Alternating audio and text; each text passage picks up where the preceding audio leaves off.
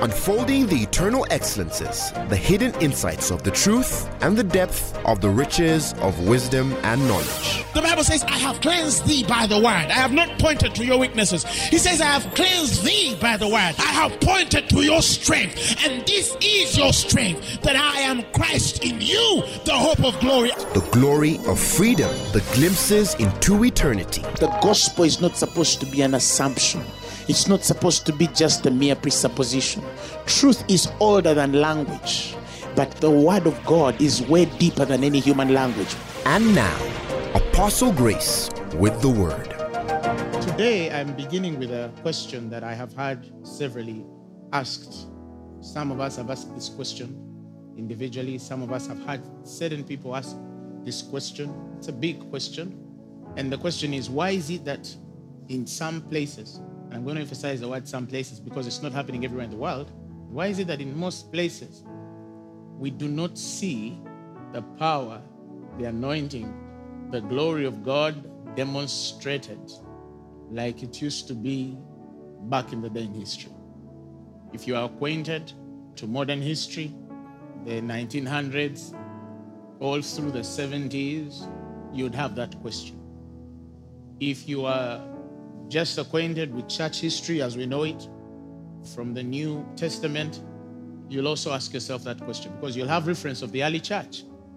You know, the lame were walking so easily, the blind were seeing so easily, the deaf were hearing so easily, the dead were raised so easily.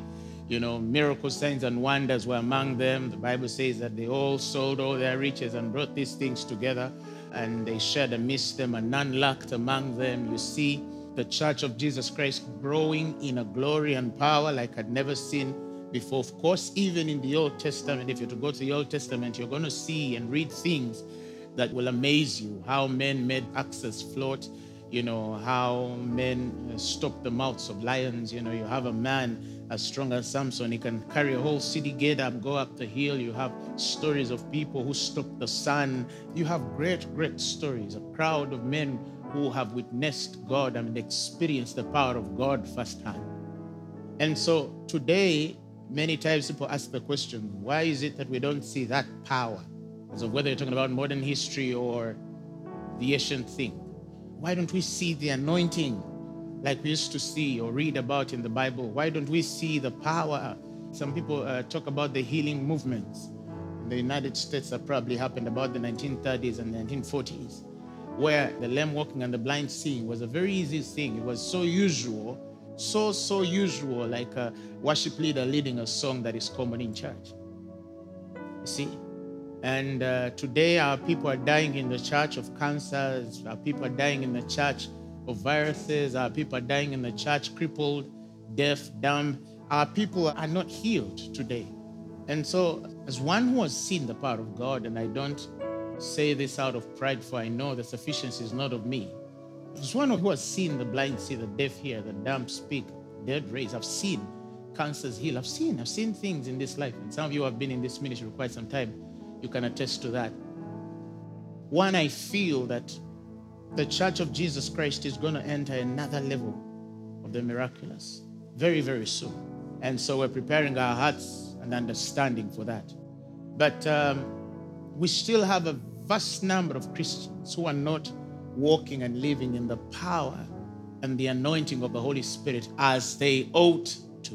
Of course, many aspects uh, would answer this question. Today, I want to just you know, give a brick, a thought or two concerning this thing and open our eyes to one of the major reasons why we no longer see the power of God in our dispensation than ever before. So let's go for this journey. In First Corinthians, the sixth chapter, the 12th verse, Paul says a very, very powerful statement. He says, All things are lawful unto me, but all things are not expedient. All things are lawful he says, and to me. That is in the expression of the liberties of the Spirit. I have, you know, grace to access all things. But not all things, he said, are expedient or of uttermost importance for me. And he says, and all things are lawful for me, but I will not be brought under the power of any. You see? The first statement, all things are lawful and to me, but all things are not expedient to me. The second statement, all things are lawful for me, but I will not be brought under the power of any. So lawful and to me, lawful for me. But he says, but I will not be brought under the power of any. And I want you to underline that. I will not be brought under the power of any. It means that the things you seek to possess could actually possess you. You see that? The things that you look to for your liberties could actually enslave you. The things that appear to serve you, you could actually, in the end, serve without knowing how. He says the same thing. He repeats it again in 1 Corinthians, the 10th chapter, the 21st verse. And he says, You cannot drink the cup of the Lord and the cup of the devils. You cannot be partakers of the Lord's table and of the table of devils. Do we provoke the Lord to jealousy? Are we stronger than he? And he says again, 23, All things are lawful for me, but all things are not expedient. All things are lawful for me, but all things do not edify or edify not. Here he introduces another thing beyond experience, beyond the power of a thing over you. He has brought the word edification. That there's certain things that you have access for by the liberties of the Spirit, but they are not edifying for you. They are not for your edification. They're not for your edification. And so he's bringing a conversation here that I want you and I to really indulge in and go into. Because the Lord showed me something so powerful a bug, a disease, something that is eating up our generation faster than ever before. In Judges, the second chapter, from about the 11th verse, a story is given concerning the children of Israel. And the Bible says, And the children of Israel did evil in the sight of the Lord, and they served Baalim. And they forsook the Lord God of their fathers, which brought them out of the land of Egypt, and followed other gods, small of the gods of the people that were round about them, and bowed themselves unto them and provoked the Lord to anger. They forsook the Lord and served Baal and Ashtaroth. And the anger of the Lord was hot against Israel, and he delivered them into the hands of the spoilers that spoiled them. He delivered them in the hands of spoilers that spoiled them. He sold them into the hands of their enemies round about them so that they could no longer stand before their enemies. Whithersoever they went out, the hand of the Lord was against them for evil, as the Lord had said, and as the Lord had sworn unto them, and they were greatly distressed. Nevertheless, the Bible says, the Lord raised up judges which delivered them out of the hand of those that spoiled them. And I want us to have a conversation right there. God is giving us a typical experience, present day 2021, of something that has happened before with the children of Israel. How? That God had committed to have a covenant with them, but they later sold their hearts uh, unto evil and they started worshiping Baalim. They forsook the God of Abraham, Isaac, and Jacob and followed after the gods of men and the gods of people. Now, if you read Baal or Baalim, the plural sense of the God singular Baal, the word actually Baal means Lord or Master. See that? Baal is not just one particular God, he's talking about just a God or a Master or a Lord. So if you say Baal, you mean Master, you mean Lord. You see that? Now I want you to follow me because you shouldn't lose this. So the children of Israel gave unto evil and when they did, they forsook the God of their fathers and followed other gods that were round about them and bowed themselves unto them and provoked the God of Abraham, Isaac, and Jacob to anger. They served Baal, they served a certain master and Ashtaroth. And because of that, as the Lord was kindled in anger, the Bible says he lets them into the hands of them which could spoil to spoil them. You know, those who could spoil to spoil them. What is the meaning of being spoiled? Now, if you go study the word spoiled there, you're talking about the word plundered. So the Lord gave them over to be plundered by the enemy. If you're talking about spoiling, you're talking about being robbed of. So the Lord gave them over to be robbed of certain things, to be disconnected from certain things. To be afflicted in a certain way. And this is what happens. You see? That is why the Bible says in Jeremiah, the fourth chapter, the 30th verse, he says, When thou art spoiled, what will you do? When thou art spoiled, what will you do? And he gives the typical example of a man which is spoiled. He says, If a man is spoiled, though you clothe yourself with crimson, though you deck yourself with ornaments of gold, though you rent thy face with paintings, in vain you shall make yourself fair, for your lovers will despise you and they will seek your life. What is he trying to say? When a man is plundered by the devil, when a man is robbed of a certain glory, when a man is corrupted from a certain grace, it does not matter how much that man beautifies themselves. It does not matter how much that man or woman dresses themselves up. It does not matter how much cosmetic they'll put on themselves or edit their life. It does not matter how much ornament they will carry upon their life and impression that they will give to people. It does not matter how much form of godliness is depicted before men. He says, Your lovers will despise you and they will seek for your life. They will seek for your life. In other words, they will walk in the way of despise and death. Why? Because they are plundered. They are robbed of a certain glory. They are robbed of a certain power. They are robbed of a certain anointing, a certain realm and function. They are robbed of something. Something is taken off them. You see? And unfortunately, today in the church, when certain people get into the place of being spoiled, when they start to see spoilings around them, what they do, they create atmospheres, avenues of beautifying themselves to hide what is getting spoiled. Because today we so much look on the outward of what is given than the inward testimony. And that is why there's a preacher who thinks that if you don't have the right lights, you cannot have a successful ministry. Because the glory of that man's ministry is in the color of the lighting. One time I met a man and said, You know what? If you don't have equipment, you cannot have a successful ministry. Jesus did not have equipment. Jesus did not have speakers. Jesus did not have cameras. Jesus did not have a television station. Jesus was not on a radio station, but he made an influence. He demonstrated and displayed a life and a power more than 2,000 years ago since it happened. For three years of that man's ministry, up to today, he's on the lips of billions and billions of people that are alive and some who have already gone and are up in glory with him.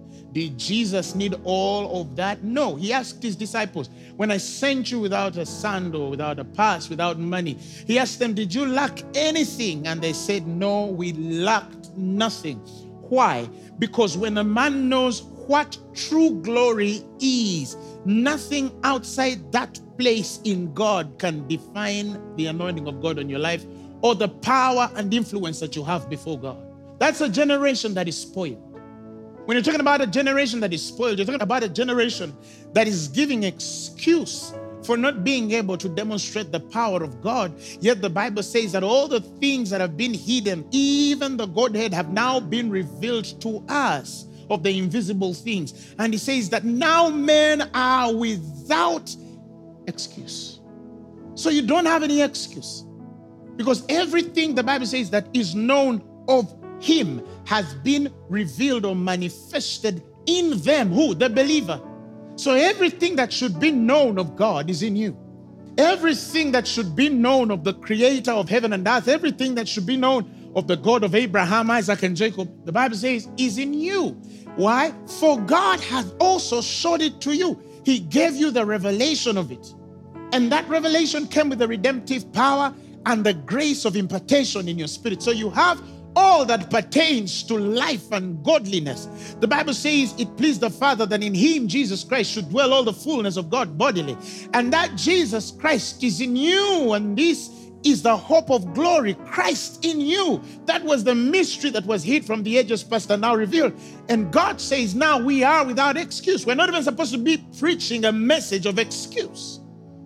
Because when you preach a message of excuse, We don't take the responsibility as a church. We become victims in this narrative.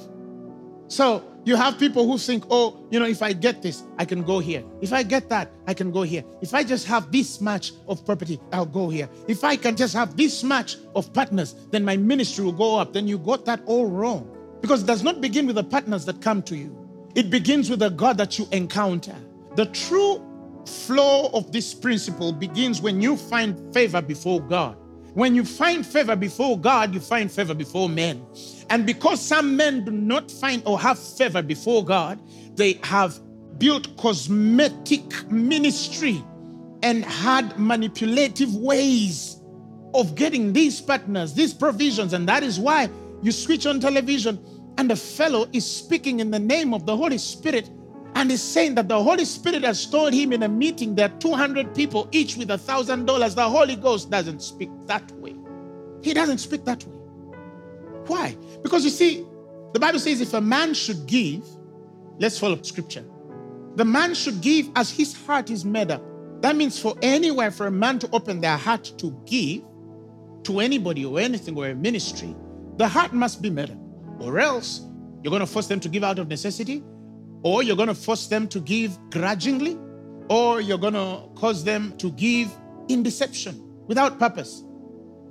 You understand? So we make even God speak. God said that there are people right now watching me. There are 400 of you. Jesus never did that stuff. Paul never did that stuff.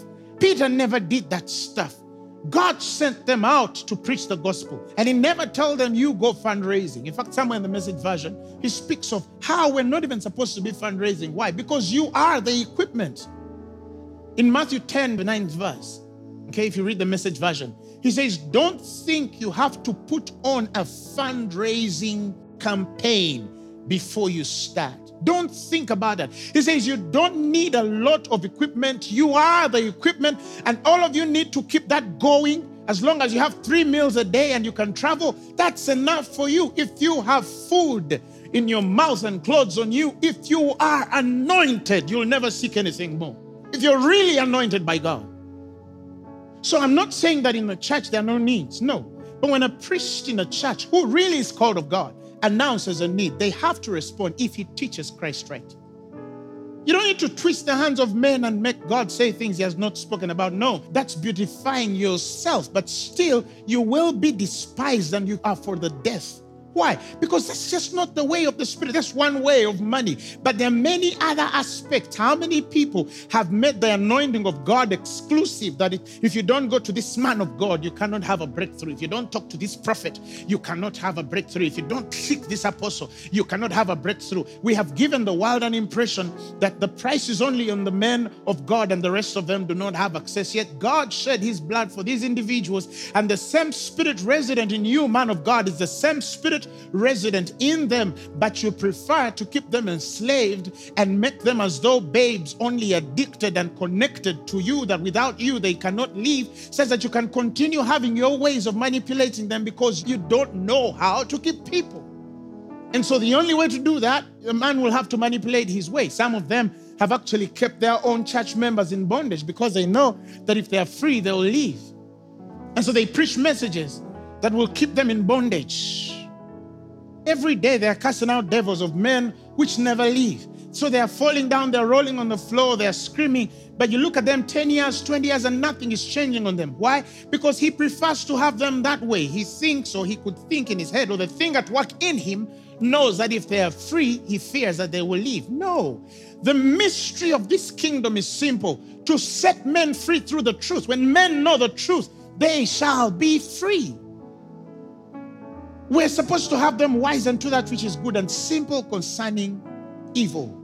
But now, what you find in the church of Jesus Christ, they're teaching people every demon the demon that affects your uncle, the demon that has refused you to get married, the demon that has refused you to see, the demon that has refused you to hear, the demon that has refused you to pray, the demon that has refused you to eat, the demon that has refused you to work, even though this woman has a very bad attitude and they think it's a generational curse of four generations that is standing in her life to be a hard worker, yet she just has a very silly attitude that she learned from her mother's breast.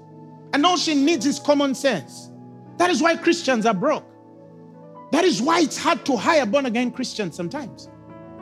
Because that's the fellow who says, you know, hire me the whole week, except, you know, I have to be here. I have to do this overnight. I have to do all of that. And then you look at them praying for 20 years and they have no results of prayer. And I'm not saying I'm against prayer. I'm only saying something is wrong with the believers. And anybody who has a full slice of understanding can discern that something is wrong. Why? Because that's the Jesus we've given people. It's almost as though that poverty is associated with Christians. And sometimes, I'm sorry to say, sometimes even in some circles, you find that they display a stupidity that even the world does not have. The world does not have. We find ourselves doing business with Muslims and non believers because if you do it with a Christian, they don't even have the basic wisdom that a man is born with, yet they have the Holy Spirit and they speak in tongues the whole night. Something is wrong. You see? So, anyway, we see a generation that is spoiled, that is plundered, that is robbed of a certain glory, robbed of a certain peace, robbed of a certain understanding, robbed of a certain experience. They are robbed, they are plundered, and they don't even know. Things are leaving them, and they cannot even tell why or how these things are leaving them. And when I read church history, for example, there was a time in America the United States of America because that's, you know, quite a number of movements have happened there. I'll use that as an example because it's one of the oldest, uh, most notable nation, you know, to hold this thing, this anointing. There was a time in America you'd not have a successful ministry if you had service and nothing happened. Today, in 2021, a man can fill a 50,000 seater stadium and nothing happens. No blind eye, no deaf ear, no cancer or tumor living, nothing, not even a flu healed. Because many have even disconnected from the purpose and responsibility of the truth. Now we minister to them as babes which are emotional. If you can only appeal to their hearts to teach them out of depression and stress and these things that are disturbing their brains, and for them it's just enough. If you can just leave them where they are, as long as they can have food and can have clothes and drive cars and live in very nice houses, that's enough for them. And no offense, I'm not against that nation. But that is why now the politics of the United States is the way it is. The Christian lost, the born again believer lost. But I'm not worried about that because there's some prophetic about it. God is trying to wake them up, and He will. I know they will wake up because they need some persecution. They need to be shaken a bit, and then things will get in line. I'm not worried about the United States, but I'm trying to give an example because it's like the bigger brother of everybody. You see what I'm saying? Almost all our fathers in this nation were taught by Bible schools from there, or somehow went there. Or some Bible schools came here. So we cannot take away what God has done through that great nation. But something has happened. Now, go across the world, go in different nations. These things are there on different stages and degrees. There's a spoiling in the church that we don't have words for. And it continues to happen every day. Again, I said today, you'd have service in certain nations and nothing needs to happen. Where are those days? Where is the God? I read about the stories of Kathryn Kuhlman, and people would heal as they are coming to the tent. You know, somebody's sick, and as they're coming to the tent, they're getting healed. Getting healed. John G. Lake. You read about fellows, and you're like, what a God. What an anointing. Even in Uganda, we have stories of men who saw God in ways, miracles, signs, and wonders that you have no words for. Oh, some says, why isn't it happening in our times? Simple. Something has spoiled us. Why? Because we forsook God and now we have followed Baalim, other masters, the things that were our slaves and servants have enslaved us, and now we are their slave and servant. That's just how it is. We've followed after many other gods. Some of the gods that we followed are Baalims is success, for example. Do you know that a man can be so desperate for success that in the process he can lose God? Do you know that a man can be so desperate for power in the world that he would lose God? Do you know how many Christians are just $10,000 away from disconnecting from fellowship? They're in church because they're just poor They're just $5,000 away. If they can just get a salary of $5,000 a month, they'll not fellowship anymore. They'll not tune in to watch the service. They'll not, no, because they're just that petty. They're so spoiled that they no longer can understand the glorious riches of the inheritance of the saints which we have in Christ Jesus. Some of you are praying because your husband slapped you last night. Some of you are in service because your child is on drugs. That's why you are. If your child was not on drugs, you would not be in the presence of God. If you had not failed to find a job two, three years ago, you'd not be here. But you're here because you have problems. And I'm telling you, sir, madam, brother, or sister, you still have it wrong. Because we don't seek God only that our problems will be solved. We seek God because in Him was life. And that is why them which came to Jesus, they come to Jesus. Where have you been? They're telling him we missed you. He says, uh-uh, you're not following me for anything. You come to me because you want bread. That's what you want. This was 5,000. And in his later times of ministry, they all left. They all left. They leave, they which come to seek bread. Because when they're full, what do they need? You see? It's just the way of men. And then he comes to the 12 and asks them, Are you going to leave also? Will you go away also? And they answered him and said, For where can we go? Whom shall we go? For thou hast the words of eternal life. You have the words of eternal life. You know, why the 12 stay is because they could pick the waves of life. The 5,000 pick the waves of food, provision, job, car, husband, business, career, eh, you know, uh, going to America, whatever it is. That's the 5,000. The 12 are saying, How can we go away from this? For with thee are the words of eternal life. Those are the men that become the pillars of the extension of the gospel, even when the Christ is gone, because they understood the responsibility of this calling and the life that was available for them. And so we seem to seek a relationship with the word of whose life we carry not. How can we have the results of that word when we don't carry the life of that word. You see what I'm saying? Why? Because we gave ourselves over to idols. In John, he says, Little children, keep yourselves from idols. He says, Keep yourselves from idols. Keep yourselves from idols. In Hosea, the second chapter, the 16th verse, he prophesies of a time that is going to come where all of this will pass. But how is that going to pass? How is that going to change? How are we going to disconnect from the gods that are around us? Recently, I was reading a small document, and Google pronounced recently that in the past two years, now listen to this because it shocked me, more information has been created than all human history combined past two years, more information has been created on the internet than the rest of human history. Now we're in the age of what we call the age of information overload. What is the age of information overload?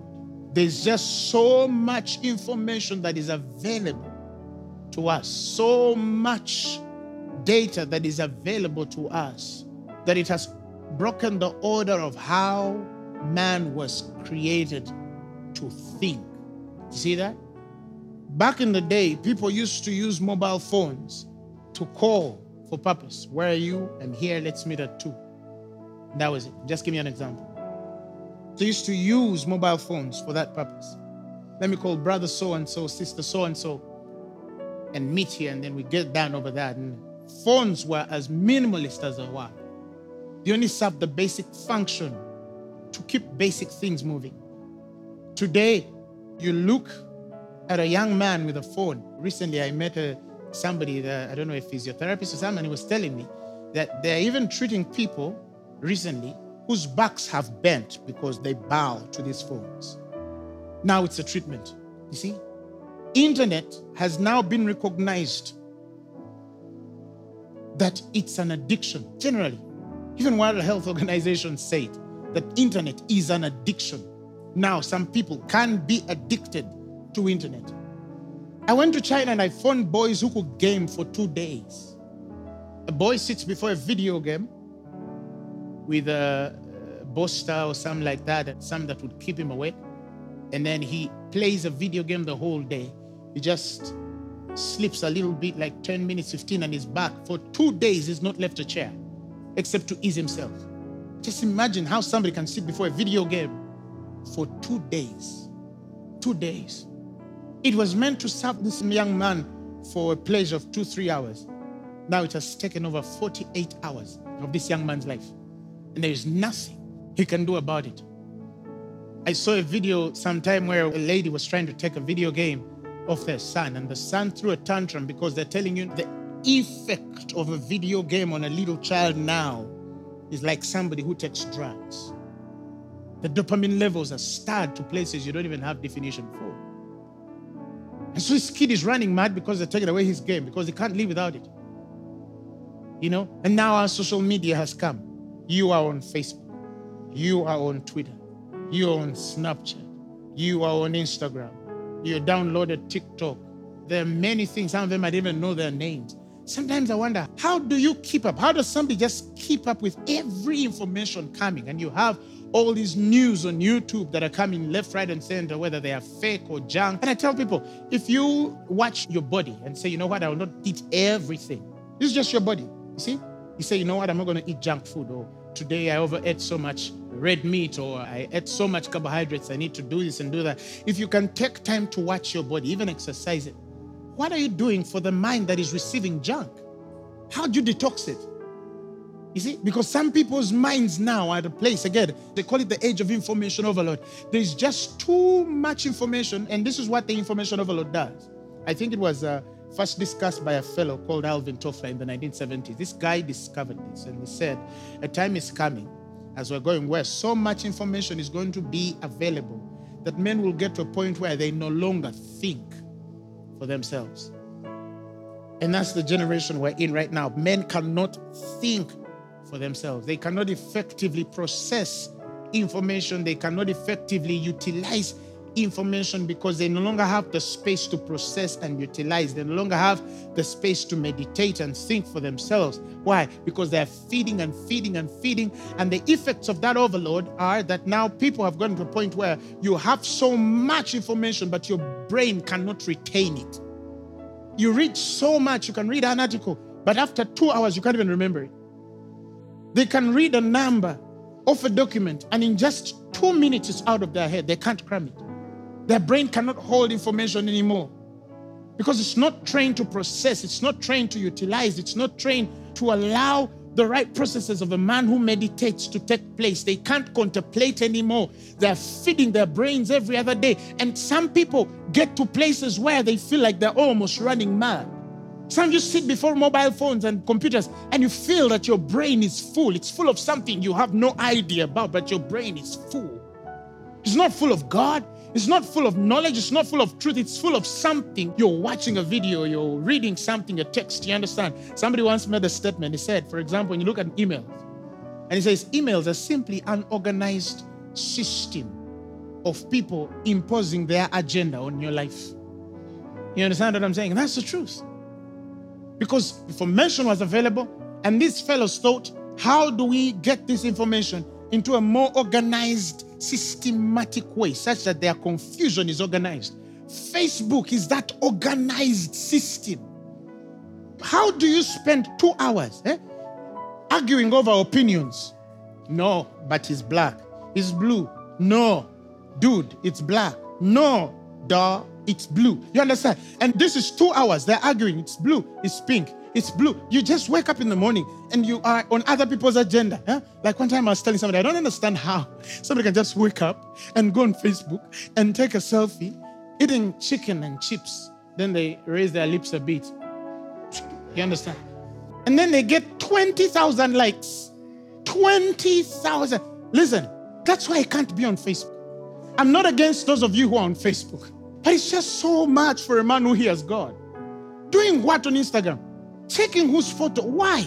You understand? How can you spend all your beautiful life watching videos and videos and videos? You've stored them on your phones, they're on your computers, they're everywhere. You'll never use them. Your phones are full, your computers are full, everything is full, your mind is full, your books are full, your car is full, everything on you is full.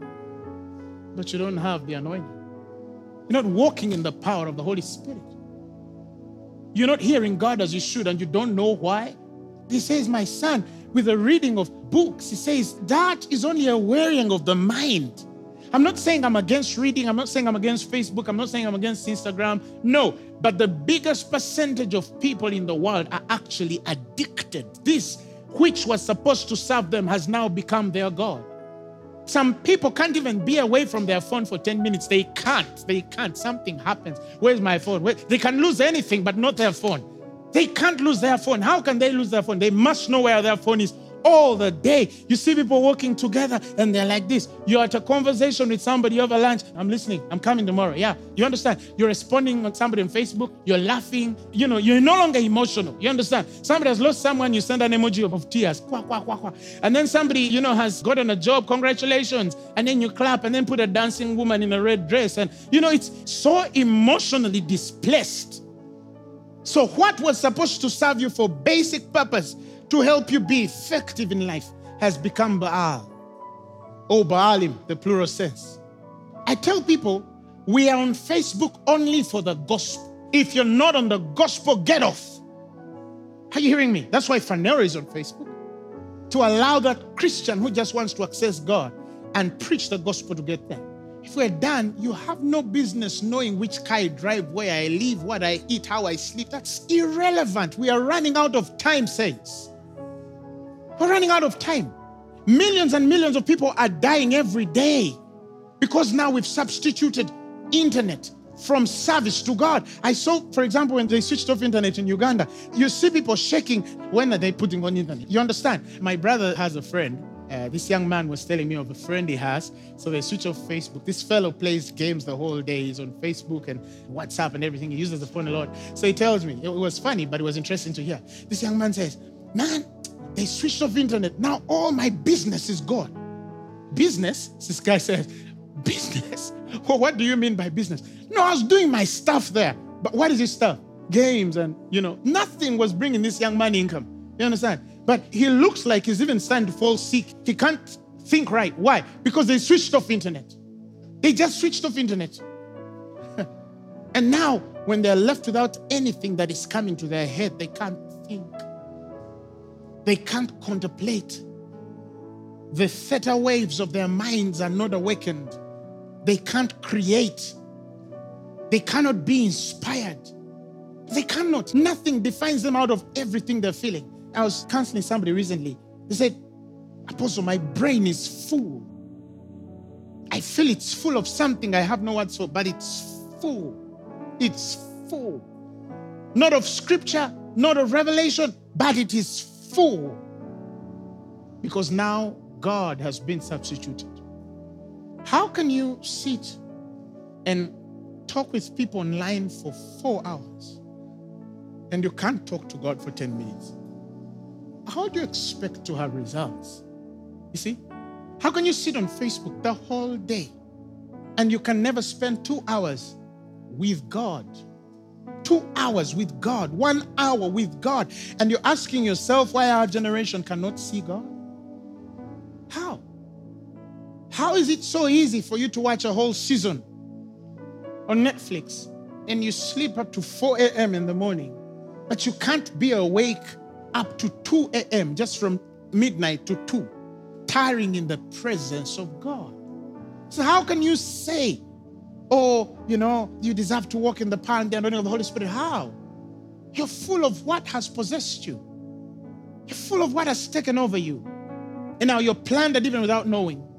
We hear men more than God. The world is full of fake news. The media has gotten the art. Today, people, everything they read is true. Everything they see is true. And sometimes, as a man of the Spirit, you know, I can tune on a television station, for example, the news, and CNN, and I'm hearing this guy speaking, but I'm hearing what he's not telling me. And I know that what he's not telling me is the truth. You see? But I see riots come up on places of men that are watching things because they've taken them as they are. And how deceptive this can be, this goddess media has got in the hearts of people. Everything they read on the internet is true. So, what is truth? What is truth? Pontius Pilate asks because they no longer know the truth. Again, learn to look at your mobile phone now as a tool. Learn to use it as a tool and a tool only. Nothing more than that. If you're done with its doing, put it away. If you're not for the gospel and some beneficial, why are you using this phone for? Why are you on that computer? Why are you on that TV the whole day? How can you watch TV the whole day? You have one life and it is short. And you have a lot to do in this one life, and you can sit on television from 8 a.m. to midnight every day, and you have no conviction in your spirit that something is wrong. You see that? You have no conviction in your spirit that something is wrong. Facebook, free. How much you pay? Nothing. WhatsApp, free. It's nothing. Instagram, free. Twitter, free. One man said, if it's free, then you are the product. You are the product. And so, on the higher levels, after getting you, you know, drowned, enslaved, and drunk with the stupor of their creations, you are discussed on a table of transaction for them to earn more money because they have you. Because they have you. I don't think that Zuckerberg is on Facebook. In fact, one time I read that fellow does not spend more than five hours on Facebook for a whole week. So it means some of you are more on Facebook than the guy who created it and has access to all the data in the world. In parts of Africa, some parts to get data is a miracle. Now imagine guys in Europe who pay, you know, a whole plan over a month and they have it all at 19, 20 dollars and they have internet the whole, whole month. The Ugandans, God is just preserving only because you don't have enough money to buy data. If you had data, you'd be gone. You'd be gone. And that is the truth. I've spoken about this, but there's many other things. Again, like I said, there's many things that can actually take us, but this is the most notable example that God has started to show me just how demonic this is. How bounding this is. People are possessed on television. I was praying for a girl once, and when I was praying over her, a demon spirit spoke through her. I was disturbed by how it was acting, and out of curiosity, I said, Where did you come from? And it mentioned a movie. The way she was manifesting, it was so strange for me. I'd never seen something like that. And out of curiosity, I don't really like making demons speak, but because I know I have the anointing, I took time to ask, Where did you come from? And the demon spirit through the girl spoke through a certain movie. It mentioned the name of that movie. So she actually transacted with the devil watching a movie for two hours. It's serious. It's more serious than many of us think. Some of us don't even know what it takes for some of these people to create these movies and their agenda exoterically, not esoterically. You know, in the world of darkness, they have what is exoteric and esoteric. What do we want them to know? What do we really want to do? Anyway, Hosea says, There is hope though. In the second chapter, the 16th verse, it says, It shall be at that day, okay, now it's talking about a time that has to come. And I feel it's the season for us to pray and preach this and believe God for a change that must take place in our dispensation. It says it shall be at that day, said the Lord, that thou shalt call me Ishi, and thou shalt call me no more Baali. For I will take away the names of Baalim out of her mouth is Israel, and they shall no more be remembered by their name. And in that day I will make a covenant for them with the beasts of the field, and with the fowls of heaven, and with the creeping things of the ground. And I will break the bow and the sword and the battle out of the earth, and I will make them to lie down safely. He says, I'll betroth thee unto me forever. I will marry you and not allow you to get married to anything else besides me. He says, I will betroth thee unto me in righteousness and in judgment and in loving kindness and in mercies. I'll even betroth thee unto me in faithfulness, and thou shalt know the Lord. And it shall come to pass in that day that I will hear, saith the Lord, and I will hear the heavens, and they shall hear thee, earth, and the earth shall hear the corn. Listen, the wine and the oil, and they shall hear Jezreel. Okay, in Psalms 104, he speaks of the wine that maketh the heart of a man, and the oil that maketh his face to shine, and the bread which strengthens his heart. He says, I shall allow the stirring of the wine and the corn and the oil for the earth. The wine is to make the heart of a man glad so men don't walk in depression and suicide thoughts. That's why in Europe, kids are killing themselves every day. Suicide is there. One time in the UK, they told me the rates of suicide of young people, and I was shocked. They don't have joy in their hearts anymore. They've lost meaning for living. He speaks of how the heart of man is glad with the wine of the Spirit. The oil makes that man's face shine. That's the countenance anointed.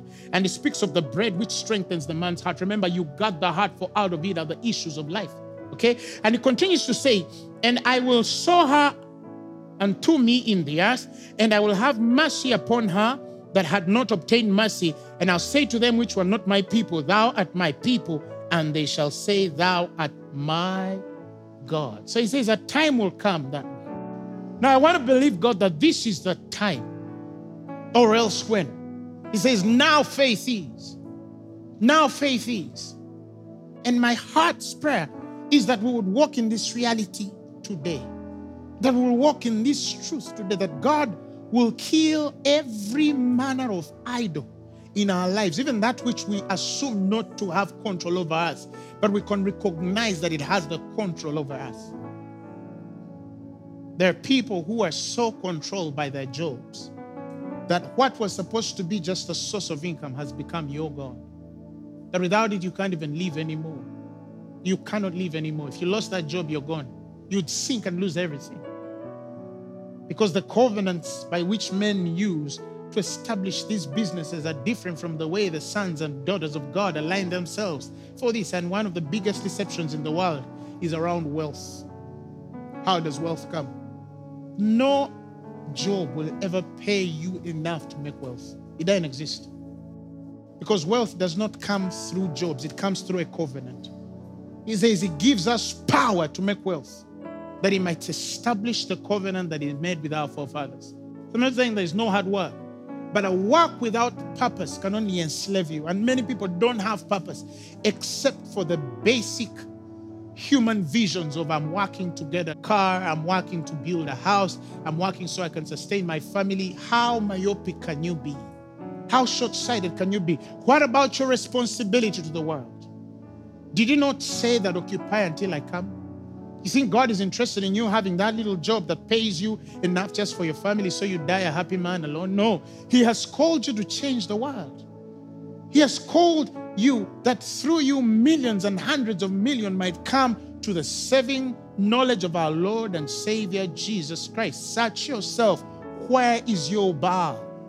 Where is your Baal? Some people's Baal is even in relationships.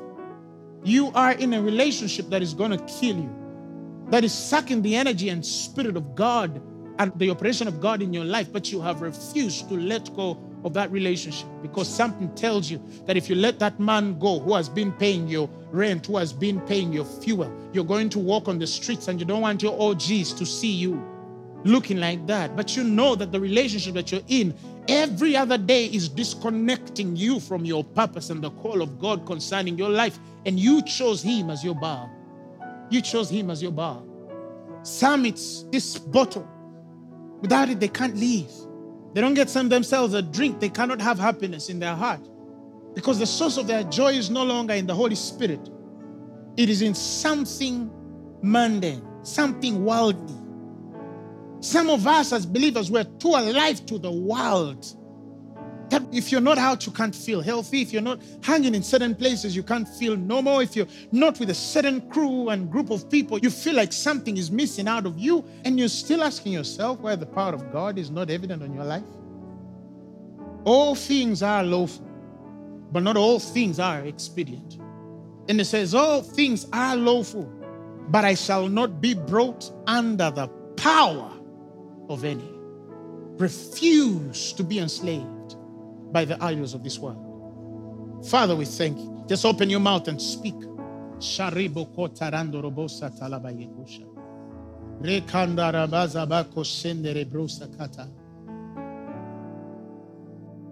Come and speak to God.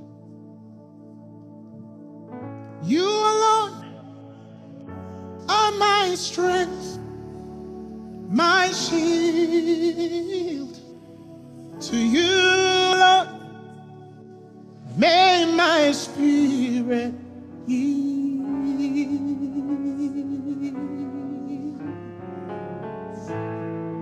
You alone are my heart desire, and I long to worship you. Come on, speak another tongue. You alone are my strength, my shield. To you alone may my spirit yield.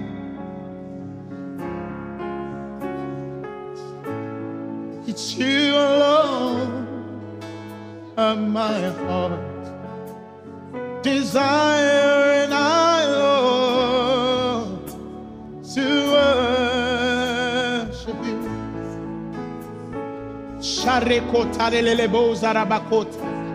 You Lord am my strength.